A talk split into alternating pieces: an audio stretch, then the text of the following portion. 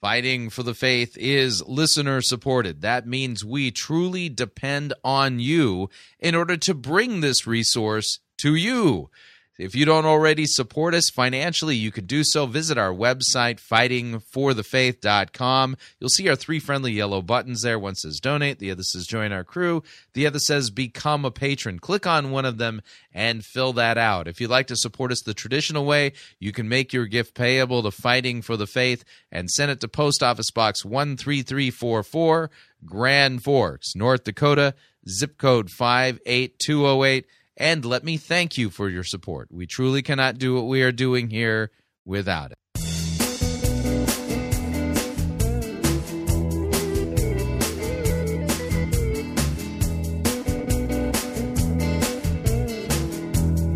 It's time for another edition of Fighting for the Faith. Monday, January 6th, 2020.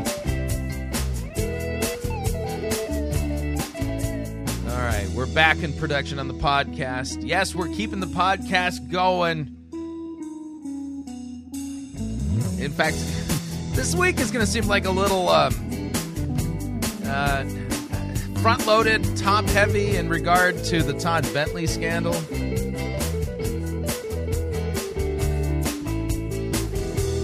Thank you for tuning in. You're listening to Fighting for the Faith. My name is Chris Roseborough. I am your servant in Jesus Christ, and this is the program that dishes up a daily dose of biblical discernment, the goal of which, help you to think biblically, help you to think critically, and help you to slow down. Stop, open up your Bible, and compare. Compare what people are saying in the name of God to the Word of God. No shortage of crazy things being said out there.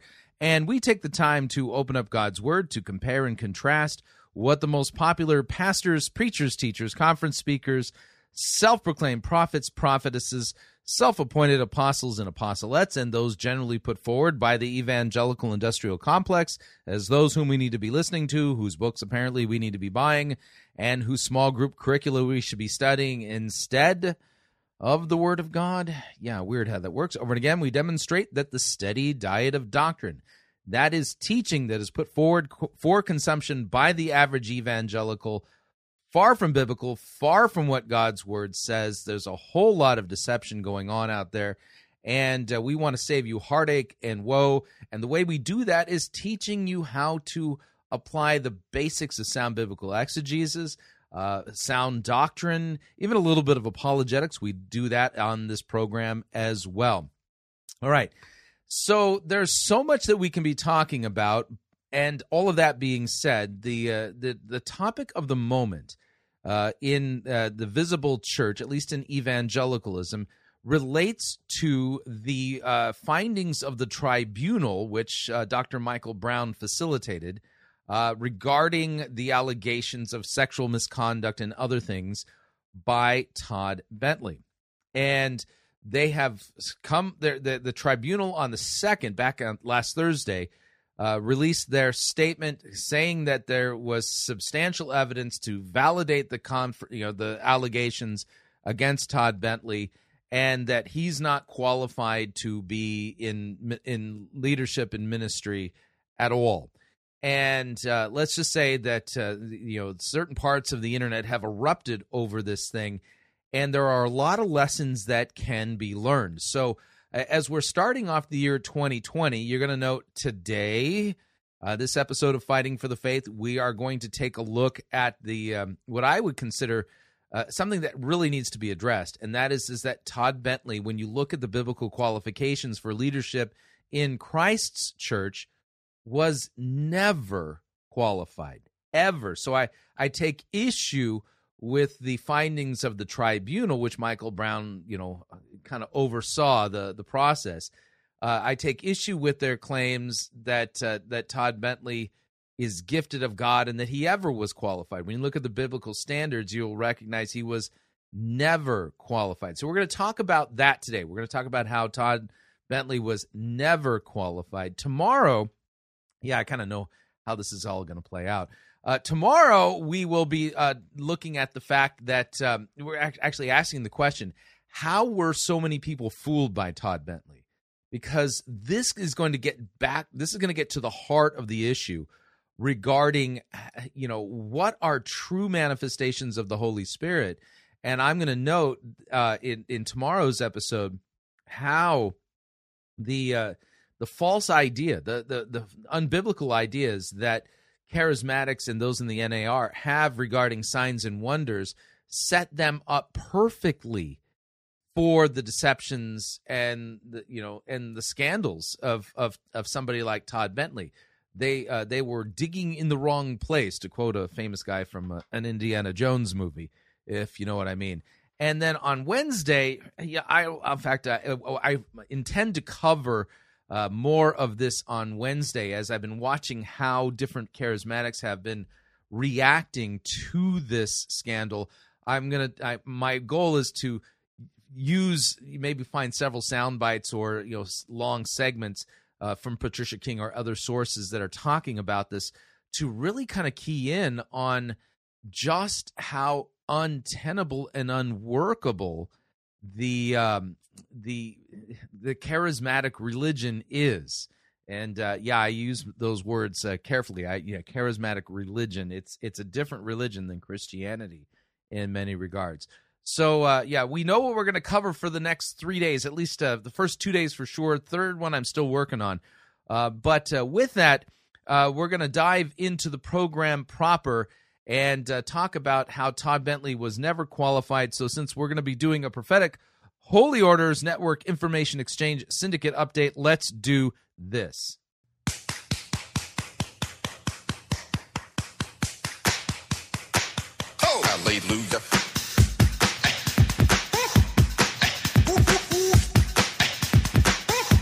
Get up right now.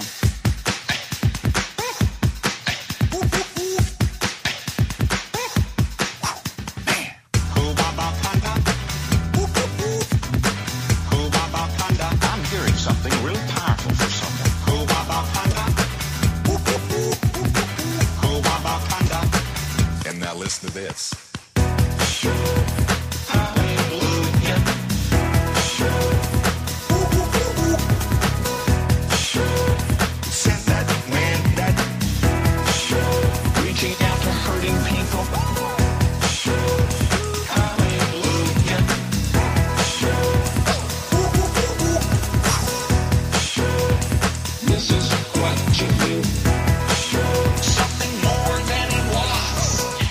Yeah, that's right. Hubabaconda. Now, before we get started, I want to make something very clear up front. This is a very tragic event, and I mean that in the truest sense.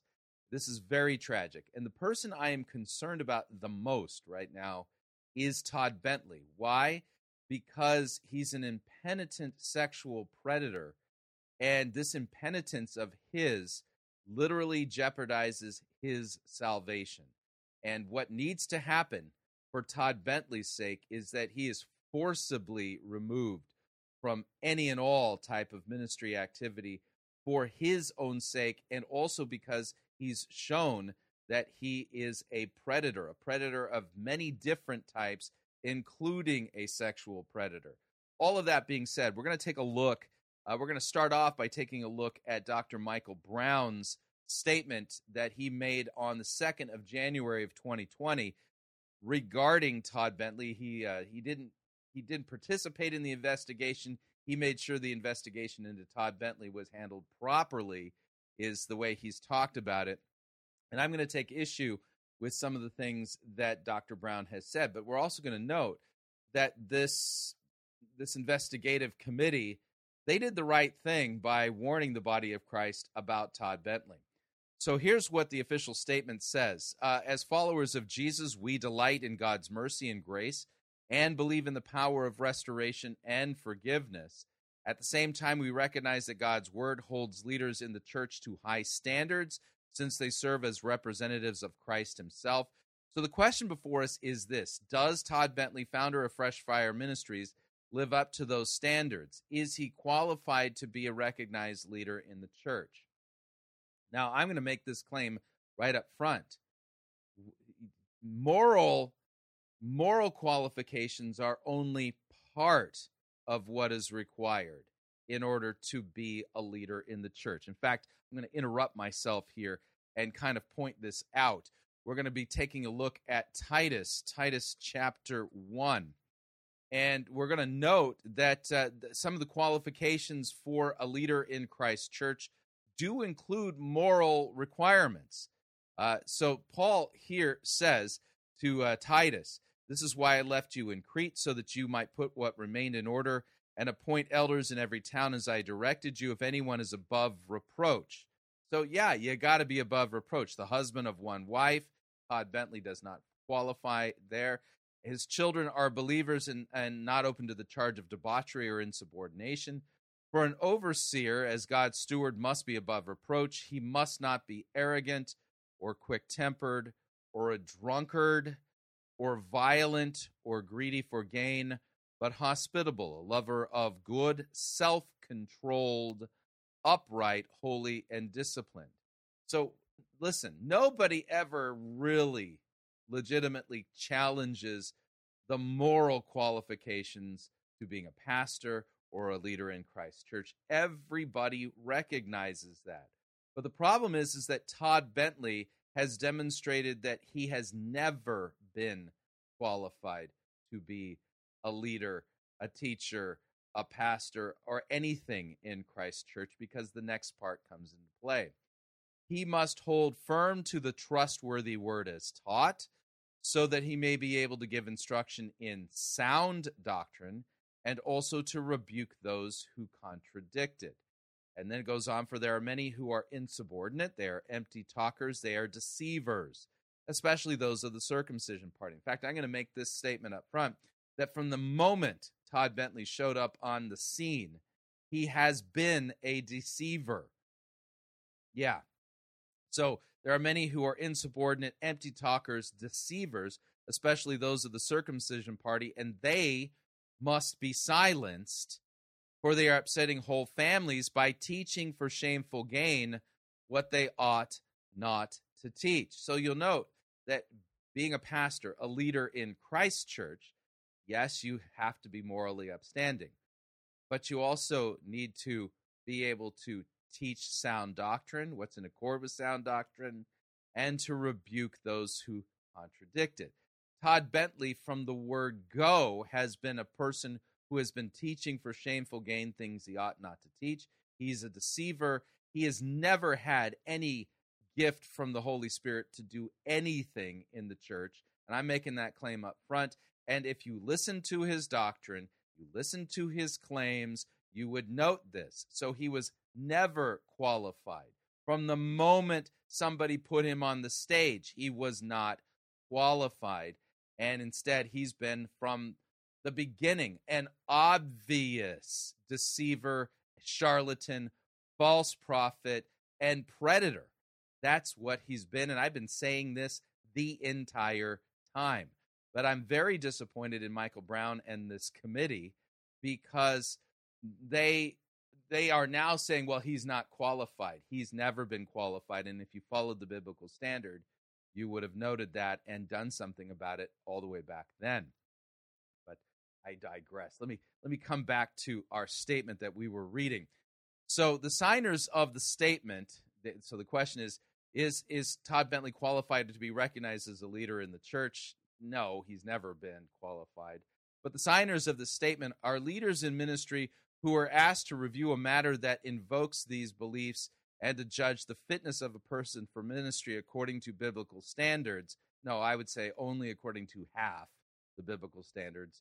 According to biblical standards, to judge the fitness of the person for ministry and the leading of the Holy Spirit. In conducting such investigation, there are limits on what can be known with certainty, but we look carefully at long-term track records and the accumulated testimony of many witnesses.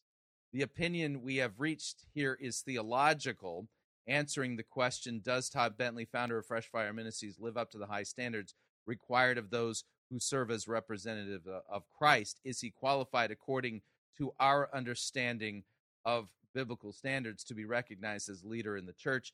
As part of this process, we sought to hear Todd's side directly, but he declined to answer a list of 60 questions compiled by the investigator after initially agreeing to respond, which I would point out, that's a pattern with Todd Bentley that goes all the way back to 2008. I'll show that in a minute here. So Todd Bentley required the investigator to submit the questions through his attorney, after which he ceased communicating with Dr. Brown or the investigator.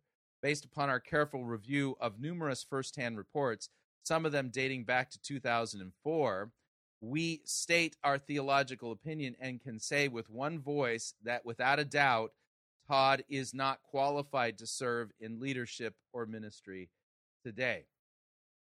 I'm glad that they came to this conclusion, but he's never been biblically qualified to be in leadership in Christ Church, ever, even before there were allegations of sexual predatory behavior, okay?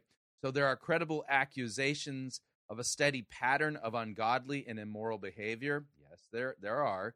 Confirmed by an independent investigator's interviews dating from 2008 through 2019. And that's an important part, is that their investigation included sexual predatory behavior that he engaged in all the way up to 2019. This is Todd Bentley. You're going to hear him say, oh, this is all in the past. This has all been dealt with and all this kind of stuff. But he is a habitual liar and a deceiver. And he has been from the beginning. So the independent investigator interviews dated back to 2004, 2008 through 2019, along with other testimonies dating back to 2004. And while we only took into account first-hand reports, there are many other second and third-hand reports repeating the same accusations, often from people in different parts of the country or the world who had no connection between them other than their interaction with Todd. We love Todd and believe that he has been supernaturally gifted by God. And this is the part where I'm going to take big issue, okay?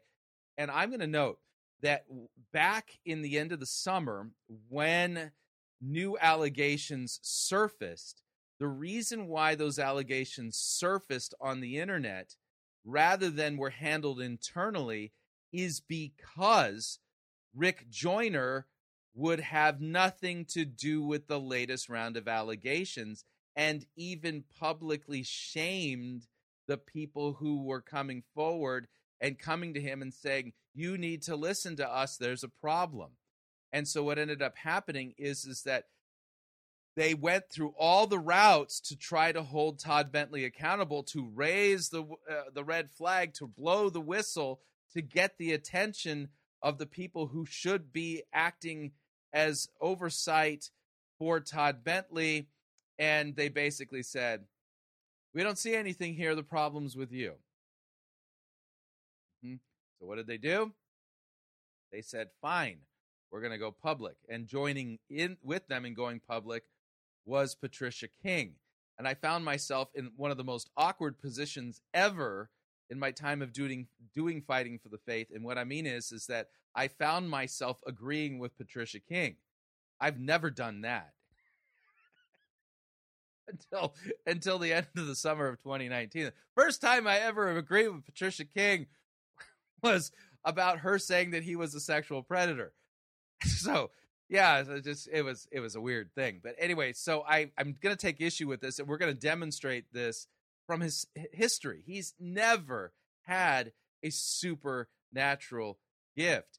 And when the allegations came out initially in the summer, Michael Brown, Doc Obbs, he's the doctor of obfuscation, he came up with this really clever Bible twisting that basically says, well, once you have a gift from the Holy Spirit, you can operate in it even if you're sexually immoral. And he did it by twisting the story of Gideon. So, we might even take a look at that. But anyway, so we love Todd and believe that he has been supernaturally gifted by God. No, he hasn't. And our highest joy would be to see Todd coming before God and the community of believers in humility and repentance, openly desiring help to get his life fully healed and surrendered to Jesus. Sadly, we see no signs of true lasting repentance. Exactly. There have never been signs of Todd Bentley's repentance. Only signs that the major leaders within the charismatic and the NAR movements have been trying to resuscitate him or make it look like he'd been restored, because what was at stake was their own false theology. Yeah, you get the point. So, yeah, they've made it very clear, unequivocally clear, that Todd Bentley is not qualified presently for ministry. I would note biblically, the moral aspect of it is only one half of it. And he's never been qualified to be in any kind of ministry. But all that being said, let's take a look at Todd Bentley's response, because this is educational. This is like a master class on complete deflection, redirection of blame. I mean, this is just a master class in basically claiming that he's a victim. I'm not making this up. But let's listen to Todd Bentley's response that he posted on his Facebook when this document first came out. Welcome, everybody. This is a video that I need to put out there to address just a few things. And I want to start off by saying Happy New Year. I can't wait to moving forward in 2020, like many of you, and put the past behind us. Doesn't sound like he's substantively interacting with the conclusion of this independent investigation. This is going to be the greatest, not just year, but decade of harvest. God is raising up a whole new wineskin of ministry and leadership. Whole new wineskin coming, folks. Oh, man, he can't wait to be a part of it. No shame. And we do not want to get distracted by some of the things that the enemy is wanting to really distract the church with. I, for one... It's just a distract. This is all a satanic distraction. My wife, Jessa Bentley, and our team here have decided, after nearly 6 months of public Facebook and tribunals and investigations, can you imagine almost half a year? In fact, what many don't know behind the scenes is that it started in January, almost a whole year now since I was on a trip in Russia.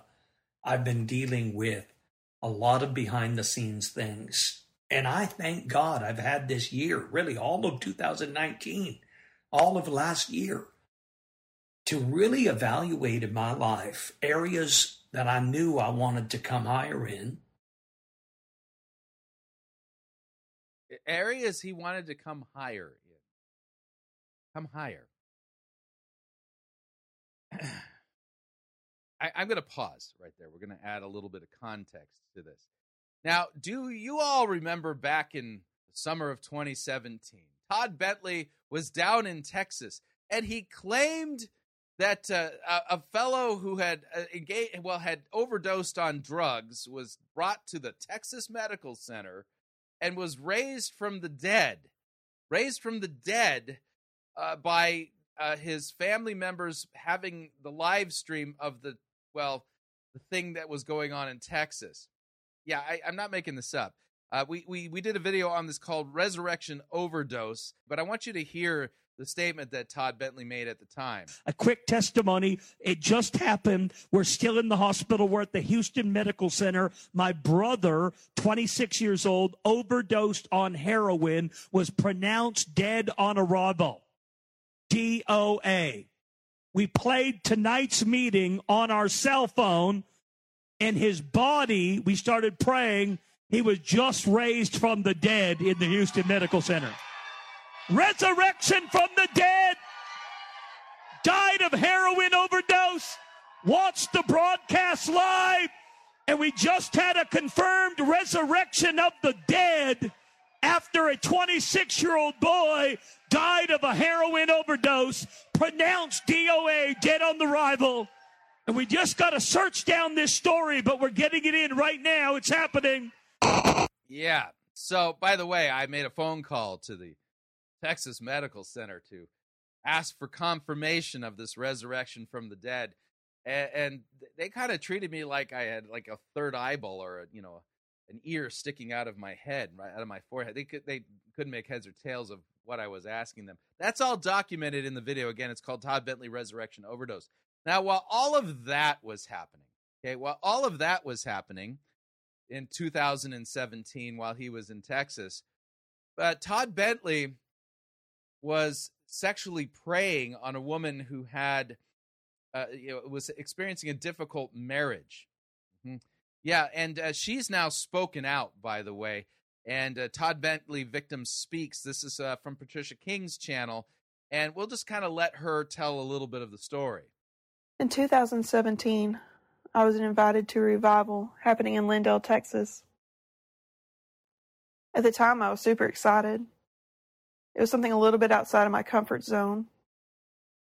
But it was in an atmosphere that I'd never been in. But I was excited nonetheless. I'd never heard of Todd Bentley. But I knew whatever was happening in Lindell was big. I was hearing of all the healings that were happening and gems being found on the ground. And it was just something that I wanted to check out. So I remember the night that I was invited, asking my husband if he'd care if I went.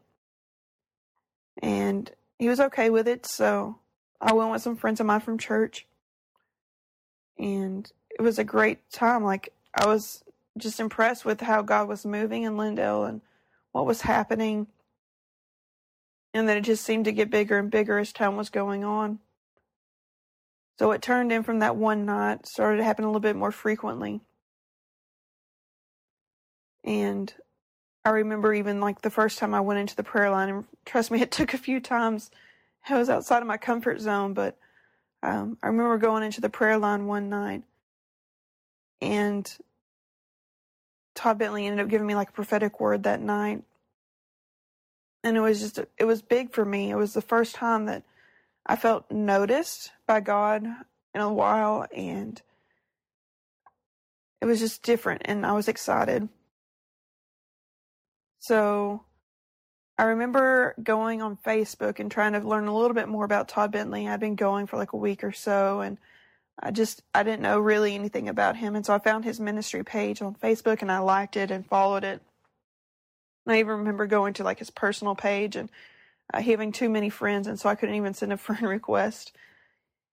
And at that time, I sent him a message. I sent Todd a message on his ministry page on Facebook, just, thanking him for coming to Lindell. Thank you for allowing God to use him. And I was like, I was one of the people that you prayed for tonight and had a prophetic word for, and I'm just blown away by how God uses you. Shortly thereafter, Todd replies back. And, yeah, I remember you. I'm glad you came. Look forward to seeing you again. And then not long after that, Todd even sends me a friend request from his personal page. And I'm like, yeah, that's awesome. It's Todd Bentley. And God's really using him, and so I was excited to get a friend request from him. So I kept going to the revival as much as I could, as long as my husband was okay with it. And I ended up going pretty regularly for a little while. Not a whole lot, because my husband and I had kids, and so I went as I could, but, just whenever he was okay with me going. So at some point in our Facebook friendship and just kind of going through the revival, Todd reached out to me on his personal page, Messenger, and was like, hey, I'd really like to chat with you more. Here's my cell phone number. And he gives me his personal cell phone. And I'm thinking, wow, okay, awesome. Like, here's my chance. God's getting me into the ministry. I'm going to be able to step into my calling. And so, of course, I text Todd. I knew he was married, but I also know that I was married.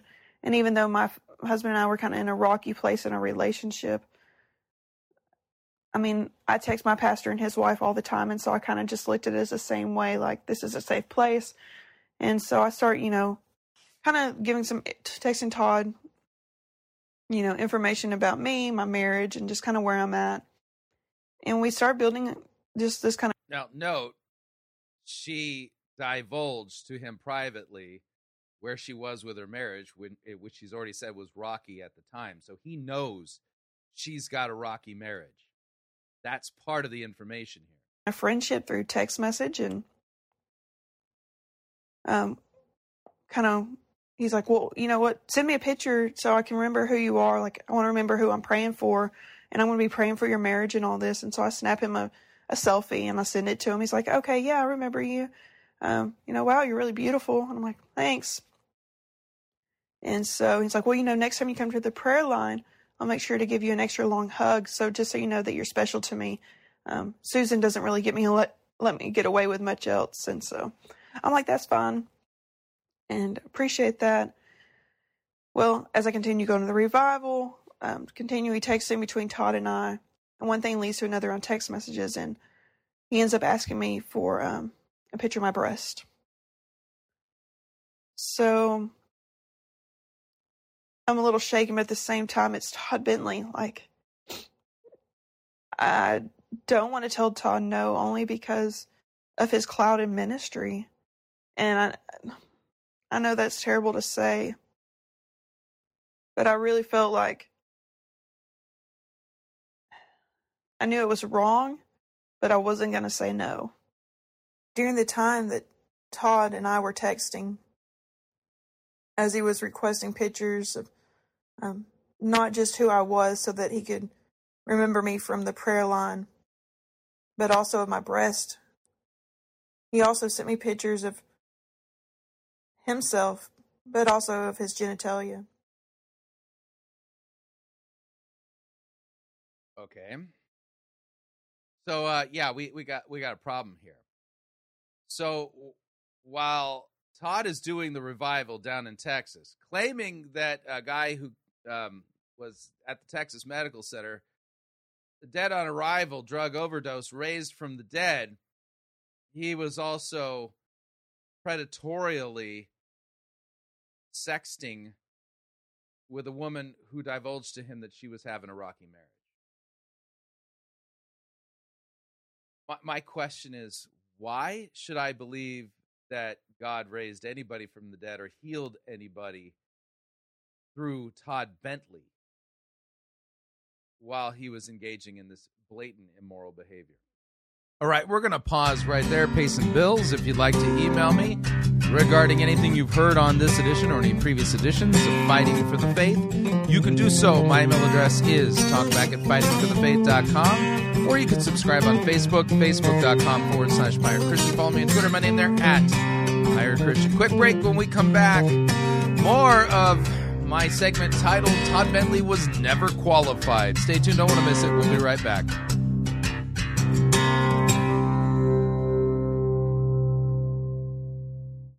Gibberish is not one of the gifts of the Holy Spirit. You're listening to Fighting for the Faith. This is the air I breathe. This is the air I breathe.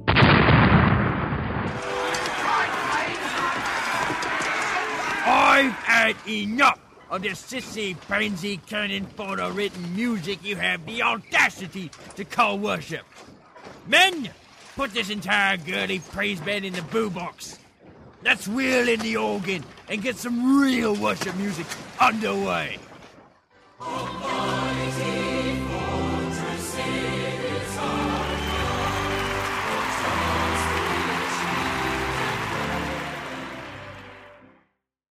Ye be listening to Pirate Christian Radio. It's Monty Python's Flying Circus Church.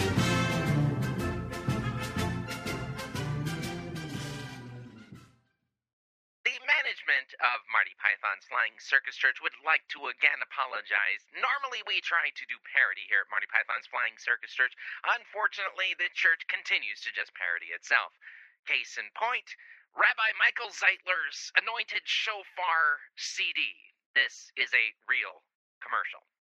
When Rabbi Michael Zeitler blows the shofar, miracles take place. He wants to see God break every stronghold of the enemy in your life, healing you emotionally, physically, even in your relationships, bringing salvation to your entire household. Call now and receive both Rabbi Michael Zeitler's anointed audio CD, Sound of the Shofar, plus his brand new prophetic book, Why Israel is Supernatural, for a donation of $25. Shipping and handling is included. Ask for offer number 9081. Listen to this anointed audio CD. Allow God's glory to fill the room as Rabbi Zeitler shares from the scriptures and then blows the shofar over every issue you are facing, including mental and emotional disorders, confusion, fear, stress, grief, nightmares, insomnia, pain, sickness and disease, addictions, eating disorders, weight loss, injustices, persecution, finances, marriages, rebellious children, freedom from the occult and demonic oppression, and so much more. Through Rabbi Zeitler's brand new prophetic book, Why Israel is Supernatural, you will learn how you and your family can obtain supernatural protection in the midst of the end time judgments about to be unleashed on planet Earth. Don't miss out on getting both Rabbi Michael Zeitler's anointed audio CD, Sound of the Shofar, plus his brand new prophetic book, Why Israel is Supernatural, for a donation of $25. Shipping and handling is included. Ask for offer number 9081. Call or write today.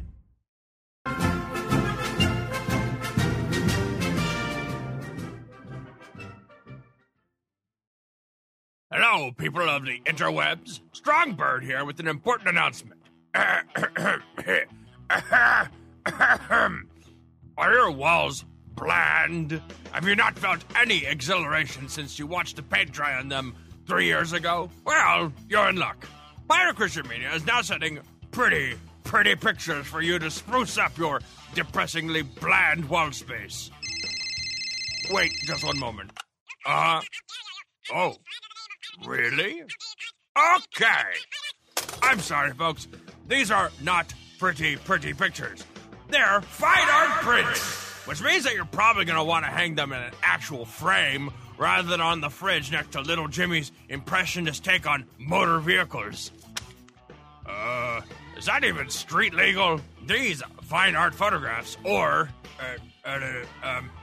art for short, would be personally signed by the captain himself, with an included certificate of authenticity to boot. Mm-hmm. Now that's quality art, if I ever saw it. But be warned, larger prints of Pirate Christian Media's art are limited editions, with only 50 of each print being made.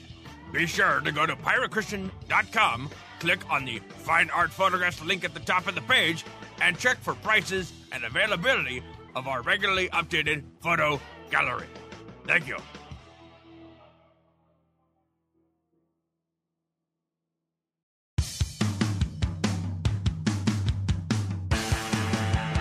Bum, bum, bum, bum, bum, bum. Na, na, na, na, na, na. All right, we're back.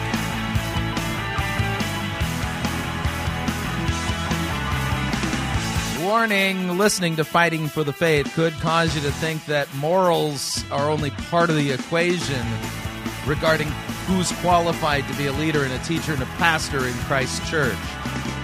Just a reminder, Fighting for the Faith is listener-supported radio. That means we depend upon you, your generous gifts, financial contributions, in order to continue to bring Fighting for the Faith to you and to the world, and you can partner with us.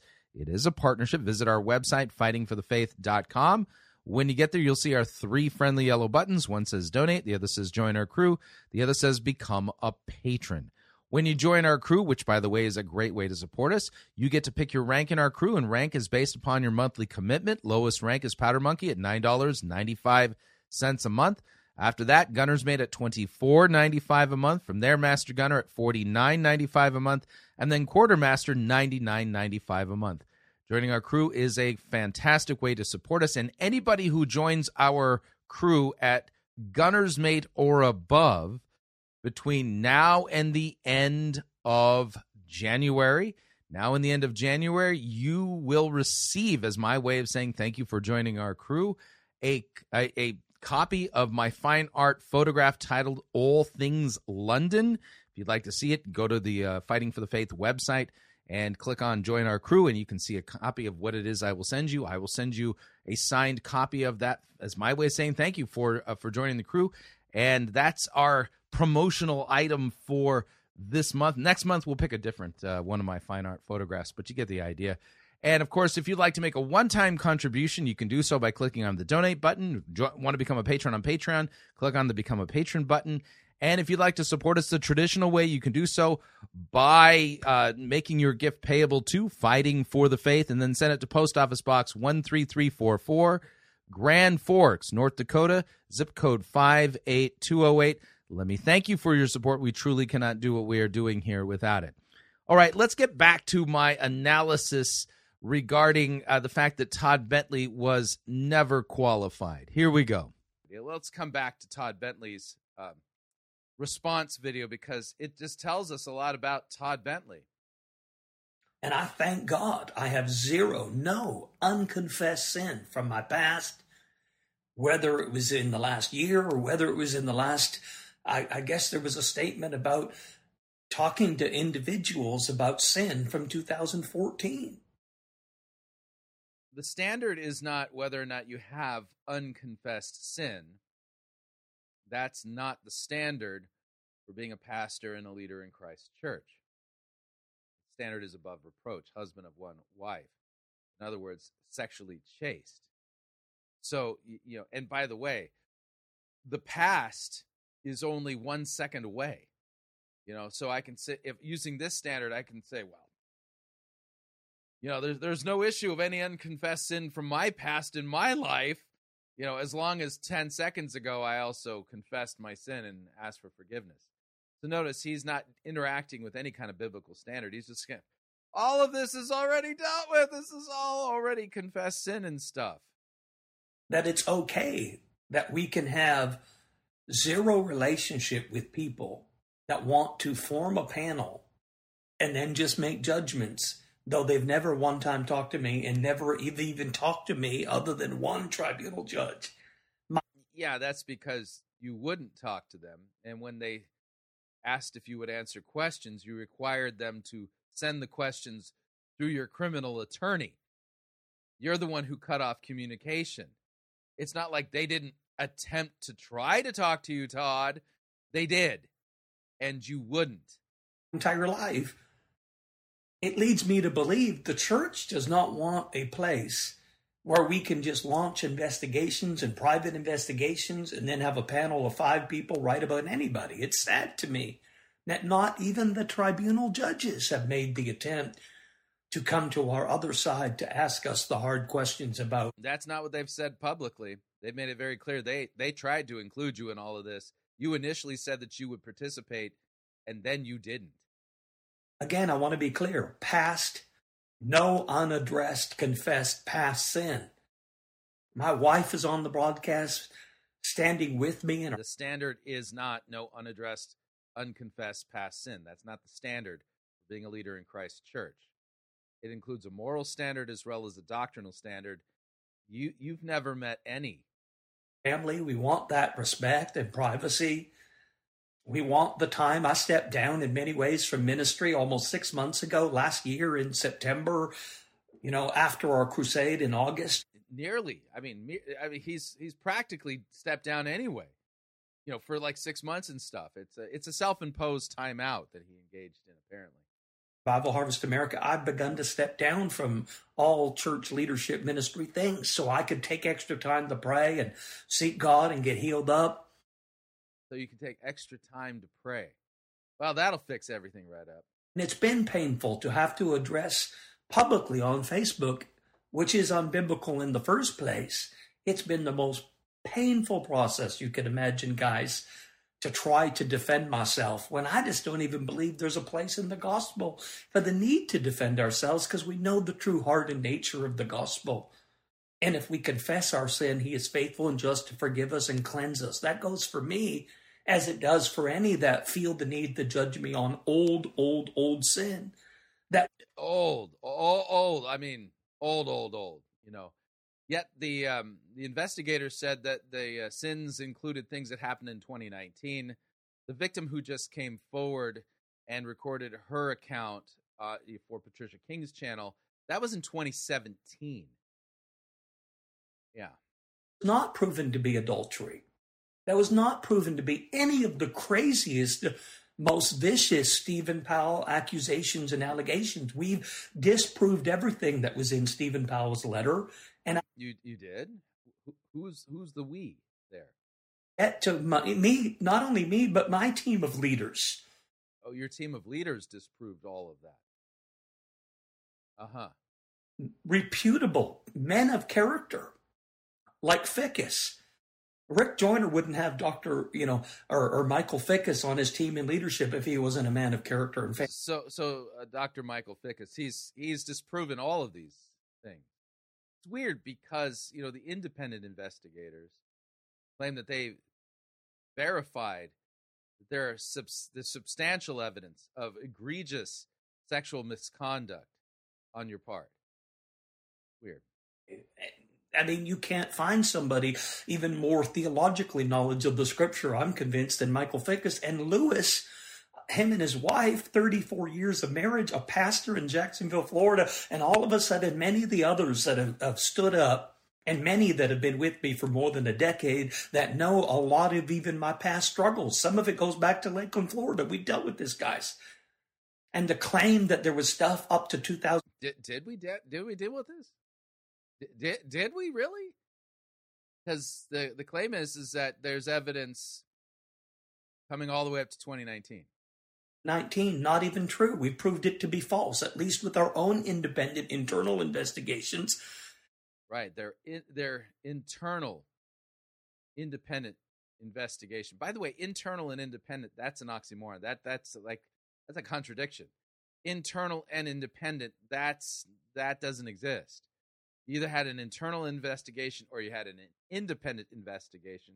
There's no such thing as an independent internal investigation. Yeah, let me back this up because, boy, this tells me a lot about Todd Bentley. His wife, 34 years of marriage, a pastor in Jacksonville, Florida, and all of a sudden, many of the others that have stood up, and many that have been with me for more than a decade that know a lot of even my past struggles. Some of it goes back to Lakeland, Florida. We dealt with this, guys. And the claim that there was stuff up to 2019, not even true. We proved it to be false, at least with our own independent internal investigations and investigations upon investigations. Well, they had investigations upon the investigation. I mean, this is like investigations cubed, independent, internal investigations of investigations. I mean, yeah, he clearly is proven it to.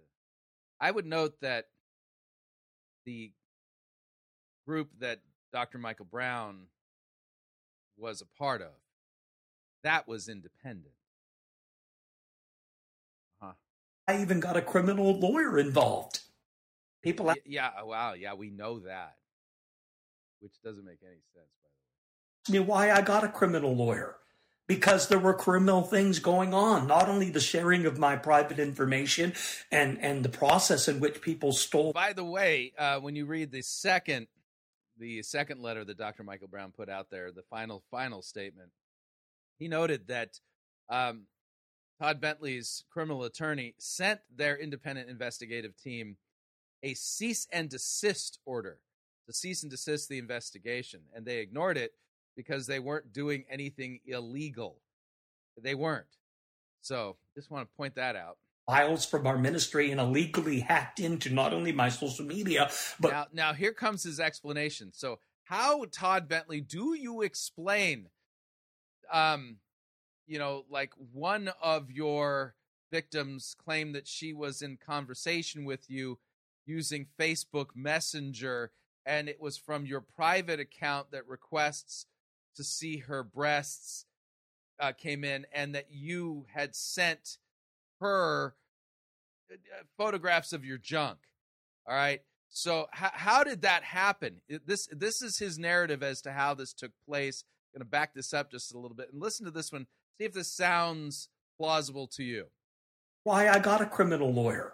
because there were criminal things going on, not only the sharing of my private information and the process in which people stole files from our ministry and illegally hacked into not only my social media, but people that have been proven, and I just don't want people in prison, that have been proven to take my private social media details and even fabricate and act as if they were me on Facebook and social media. Not only. So there it is. So how this happened is that Todd, somebody, you know, was impersonating him on social media, hacked into his ministry files, happened to come across a photograph of Todd Bentley's genitalia, and then while pretending to be Todd Bentley, engaged in sexting activity with this woman whose marriage was on the rocks, all in order to make it look like Todd Bentley was engaging in sexually inappropriate activity in order to destroy him. That's his explanation. How many accounts we shut down weekly of people claiming to be Todd Bentley on Facebook anyways. And yeah, on a weekly basis, at least 4 or 5, maybe 10 or 12, you know, different fake accounts. They're constantly having to shut those down, man. Constantly. It happens like, you know, several times a day. Proven these things. We don't want people to end up in prison. Because they notice the threat. We don't want anyone to end up in prison. So yeah, you better back off, man. Back off. Worked for a nonprofit organization, received money, and shared in the internal conspiracy that Patricia King has been proven linked to since Patricia King in 2008 publicly said to my wife that she was Jezebel. Patricia King. That is not. Yeah, in 2008, Jessa was not Jessa Bentley. She was Jessa somebody. And she was an intern at the Lakeland Revival whom you had an adulterous affair with, and you were married at the time. And you had how many children? You committed adultery with Jessa, and you're upset because in the moment in 2008 when all that came out, Patricia King said of Jessa that she was Jezebel. Okay, just want to make sure. So he's making it sound like, can you believe that Patricia King would call my wife Jezebel? Well, she wasn't your wife at the time. She was your adulterous mistress. Mother, Patricia King has been found lying, and we have her in audio and we have her in text message. I will hold Patricia King accountable. Do not believe those things. When we have the evidence, we don't want to leak the 4 hours of audio. You can't make up audio. We do not want to leak the corruption that has been proven and the lies that have been proven and told. So Todd Bentley is a victim, man. He's a victim of a complete conspiracy. The mastermind of this conspiracy is Patricia King. And Patricia King has been sending her spies into social media to create false Todd Bentley accounts and engage in salacious communications with unsuspecting women to make it appear that he is a sexual predator. All right. Now, I've made the claim that Todd Bentley never was qualified to be in ministry, ever. And what we're seeing here is 2008 all over again, and he's never been a penitent. He's always been a deceiver. He's never been capable of rightly handling a biblical text. I mean, I'll be blunt. Todd Bentley could not properly exegete a biblical text, even if I gave him a printout of a Martin Luther sermon for Christmas, and all he had to do was read it. He still wouldn't be capable of rightly handling the text. I'm just saying. All that being said, let's go back in time. Florida outpouring, June 4, 2008. While this was being recorded, Todd Bentley was already in an adulterous affair with Jessa. Oh, there is such a great anointing in this building tonight, and I know you need to get ready right now in your home, sitting right in front of your computer, because you're going to receive it. Listen, I'm telling you, we are receiving so many testimonies and reports from all over the world of people that are being healed, being raised up off of their deathbed, even testimonies of the healing of terminal illness and cancer, and stories of... Now, remember, this is 2008. This isn't 2017 where he pulled that same stunt. This is 2008, which means he was pulling these stunts all the way back then. People being raised from the dead.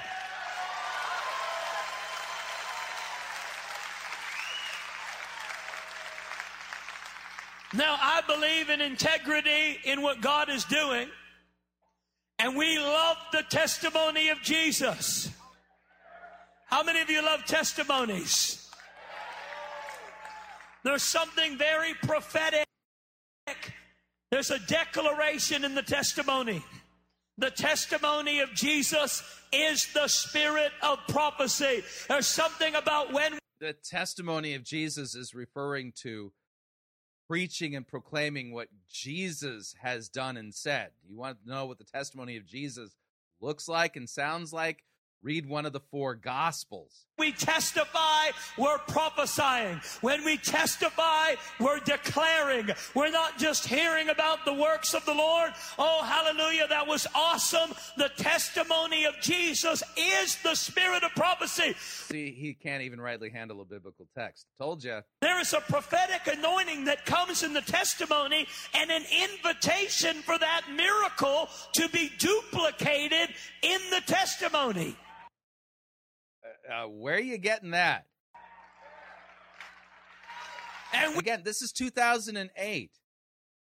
Just run back through his messages that are on YouTube in 2008, and you can see this guy never could handle a biblical text. The qualifications for a leader in Christ's church is he must be able to rightly teach sound doctrine, rebuke those who contradict it. We must testify of his mighty works. We must prophesy. We must declare. We must speak out into the heavens that Jesus is the same today, yesterday, and forever. I am the Lord and I change not. We must testify to the world. We must testify to the demonic powers and principalities that Jesus Christ is the same today. Yeah, totally abusing biblical texts here.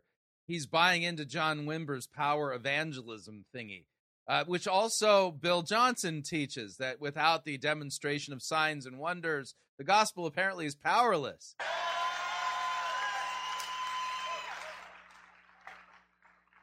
We want to hear your testimony. We want to hear your testimony of how God's touched you, how God's healed you, how God's going to touch you and heal you tonight. And at the same time, we have a great responsibility. And when we're talking about lifting up the name of Jesus, we want to see Jesus get all the glory through every avenue. I'm telling you right now, we want people to know that Jesus is alive, not because we said so, not because we preach so, but because there's a demonstration of the Holy Spirit and power. We want... Yeah, not because the Bible said so, but because there has to be a demonstration of the Holy Spirit and power. That false doctrine is the setup for the false miracle signs and wonders show that was the Todd Bentley revivals. Outstanding, verified, unrefutable miracles, and we know that our God is able. Verified, unrefutable miracles. We'll talk about that in a second, too. He doesn't need us to hype it up. My God doesn't need our help. Either Jesus is the same today as he was yesterday, and he will be the same forever, or he's not. And if he's the same, we can expect what we read about in the Bible. And if Jesus went about doing good and healing all those oppressed of the devil, and he healed every sickness and every disease among the people, then why should we not expect today the same realm of miraculous, the same realm of Holy Spirit demonstration? I am the Lord and I change not. I believe the Bible. Oh, he sounds so brave here. I believe the Bible. Well, so how many miracles did you actually perform there, Todd? Let's talk about what he talks about here, in a second. Here. We're doing our best job with the tens of thousands of testimonies. People. Tens of thousands of testimonies, man. They're doing their best job. Claiming that they've been touched and healed and delivered and set free. And even unexplainable stories. Unexplainable, man. Stories, though. We're doing our best. I mean, I have brought on a staff. Whole staff. Happened to be sleeping with one of them. Full-time staff that are on the phone and on the computers and working with the media so that we can find the testimonies that can... Working with the media to find the testimony.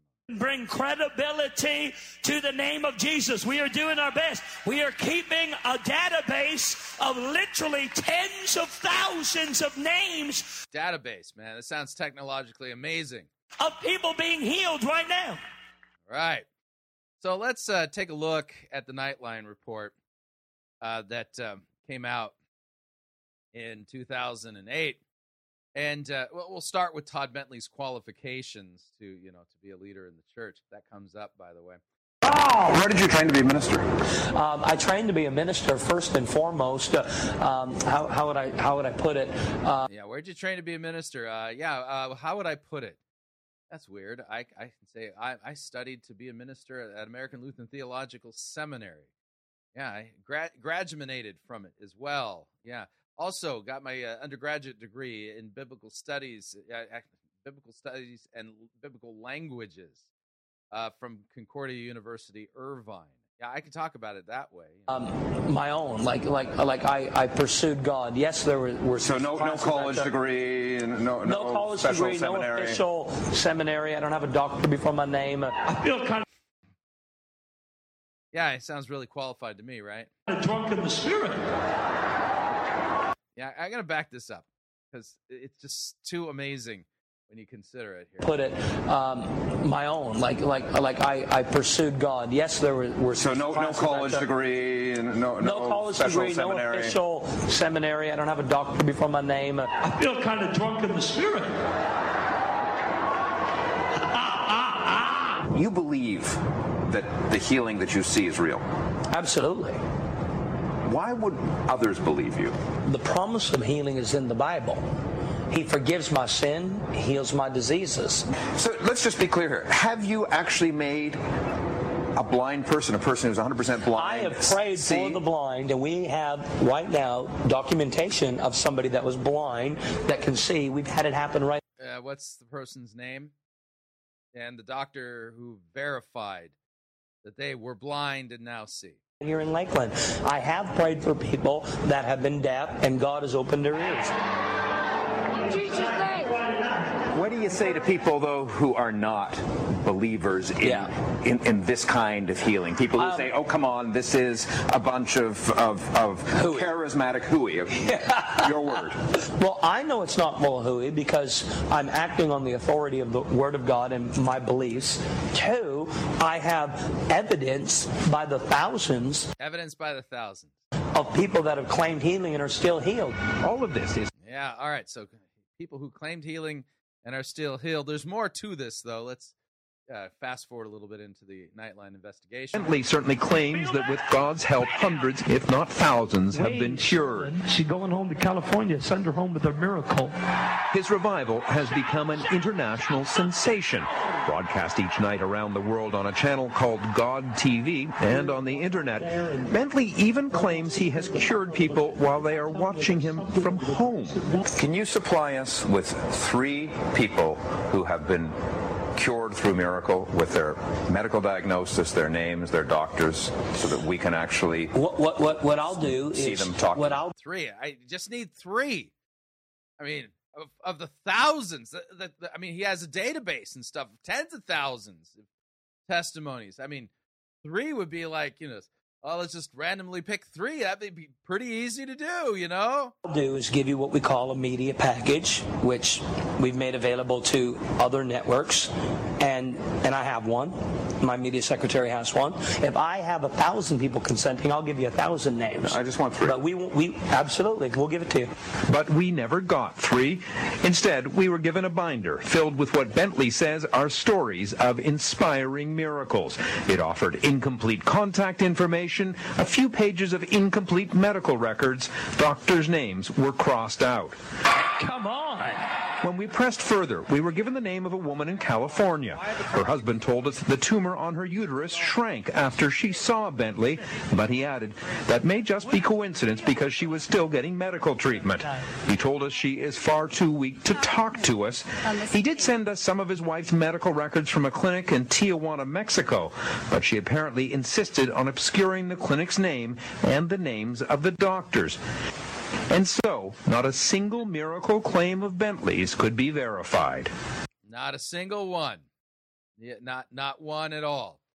Yet Todd Bentley says, oh, we got to demonstrate the power of God, not with the miracles from the Bible and stuff, but with stuff that's happening right now. Yet he wasn't able to perform a single miracle. So coming back to what Michael Brown's investigative team that he was a part of said, we love Todd and believe that he's been supernaturally gifted by God.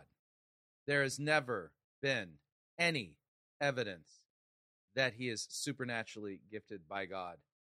All of the evidence from day one has been that this is a predator, a man who is preying on the body of Christ, preying on women, and making a mess of things, and he has always been a danger and a deceiver and a false prophet. He's never had a gift. In fact, I would note that the Bible warns us explicitly about Todd Bentley. Let me kind of make that clear. So I'm going to take this, and we're going to go to 2 Peter, and we'll just note that in 2 Peter, the Apostle Peter, who could operate in the signs of the apostles, because he was an apostle of Jesus Christ, that he himself points us to the Word of God and makes it clear as he's getting ready to go to his death that he says that we did not follow cleverly devised myths when we made known to you the power and the coming of our Lord Jesus Christ. We were eyewitnesses of his majesty. When he received honor and glory from God the Father, the voice was borne to him by the majestic glory, this is my beloved Son, with whom I am well pleased. We ourselves heard this very voice born from heaven, for we were with him on the holy mountain, and we have the prophetic word more fully confirmed. That's the Bible, by the way, to which you will do well to pay attention, as to a lamp shining in the darkness until the day dawns and the morning star rises in your heart, knowing that this, first of all, that no prophecy of Scripture comes from someone's own interpretation, for no prophecy was ever produced by the will of man, but men spoke from God as they were carried along by the Holy Spirit. But false prophets also arose among the people, just as there will be false prophets, false teachers among you, who will secretly bring in destructive heresies, even denying the master who bought them, bringing upon themselves swift destruction. And many will follow their sensuality, and because of them the way of truth will be blasphemed. In their greed they will exploit you with false words. Their condemnation is from long ago, it's not idle, and their destruction is not asleep. For God did not spare angels when they sinned, but cast them into hell, committed to them to the chains of gloomy darkness to be kept until the judgment. He did not spare the ancient world, but preserved Noah, a herald of righteousness, with 7 others, when he brought a flood upon the world of the ungodly. If by turning the cities of Sodom and Gomorrah to ashes, he condemned them to extinction, making them an example of what is going to happen to the ungodly. And if he rescued righteous Lot, greatly distressed by the sensual conduct of the wicked, for as that righteous man lived among them day after day, he was tormenting his righteous soul over their lawless deeds that he saw and heard. Then the Lord knows how to rescue the godly from trials, and to keep the unrighteous under punishments until the day of judgment, especially those who indulge in lust of defiling passion, and despise authority. Bold and willful, they do not tremble as they blaspheme the glorious ones, whereas angels, though greater in might and power, do not pronounce a blasphemous judgment against them before the Lord. But these, like irrational animals, creatures of instinct, born to be caught and destroyed, they, blaspheming about matters of which they are ignorant, will also be destroyed in their destruction. Suffering wrong is the wage for the wrongdoing. They count it pleasure to revel in the daytime. They are blots and blemishes, reveling in their deceptions while they feast with you. They have eyes full of adultery, insatiable for sin. They entice unsteady souls. They have hearts trained in greed. They are accursed children. Forsaking the right way, they have gone astray. They have followed the way of Balaam, the son of Beor, who loved gain from wrongdoing, but was rebuked for his own transgression. A speechless donkey spoke with human voice and restrained the prophet's madness. These are waterless springs, mists driven by a storm. For them, the gloom of utter darkness has been reserved. Speaking loud boasts of folly, they entice by sensual passions of the flesh those who are barely escaping from those who live in error. They promise them freedom, but they themselves are slaves of corruption. For whatever overcomes a person, to that he's enslaved. For if after they had escaped the defilements of the world through the knowledge of our Lord and Savior Jesus Christ, they are again entangled in them and overcome, the last state has become worse for them than the first. It would have been better for them to have never known the way of righteousness than after knowing it to turn back from the holy commandment delivered to them. What the true proverb says has happened to them. The dog returns to its own vomit. The sow, after washing herself, returns to wallow in the mire. So you'll note, Peter's description of false prophets fits Todd Bentley to a T. And he has always been this way. There has never been a time when he has been a sound teacher of God's word. He has never had a prophetic gift. He's never had a healing gift. Michael Brown is wrong. He has never operated in any manifestation of the Holy Spirit. He has always been a deceiver. He has always been insatiably motivated by greed and the lusts of the flesh. This is evident in how he has conducted himself the entire time. So I'll kind of leave it at that. So my prayer then goes out to Todd Bentley, because if he does not turn from his sin, and I mean truly turn from it, and seek the mercy and the forgiveness of Christ, who has bled and died for these sins, then he will perish eternally. And rightfully so.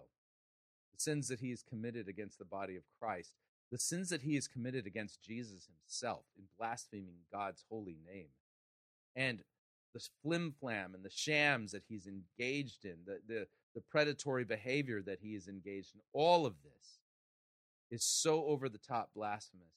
And the sad thing is this, is again coming back to what the statement said, that he had been given a gift from God. No, he has never been given a gift. Even the pagans recognized what he was. Todd Bentley has always been a con man, a false teacher, a false prophet, a man who is motivated by his own greed and passions, and has never glorified Jesus Christ in anything that he has done. And if he does not repent, like I said, then Peter has pronounced, a real apostle has announced the fate of Todd Bentley, and it's the gloom of outer darkness is reserved for him forever. He does not turn from his sin. So what'd you think? Love to get your feedback. If you'd like to email me regarding anything you've heard on this edition or any previous editions of Fighting for the Faith, you can do so. My email address is talkback@fightingforthefaith.com, or you can subscribe on Facebook, facebook.com/PyroChristian. Follow me on Twitter. My name there, @PyroChristian. Till tomorrow, may God richly bless you in the grace and mercy won by Jesus Christ, his vicarious death on the cross for all of your sins. Amen.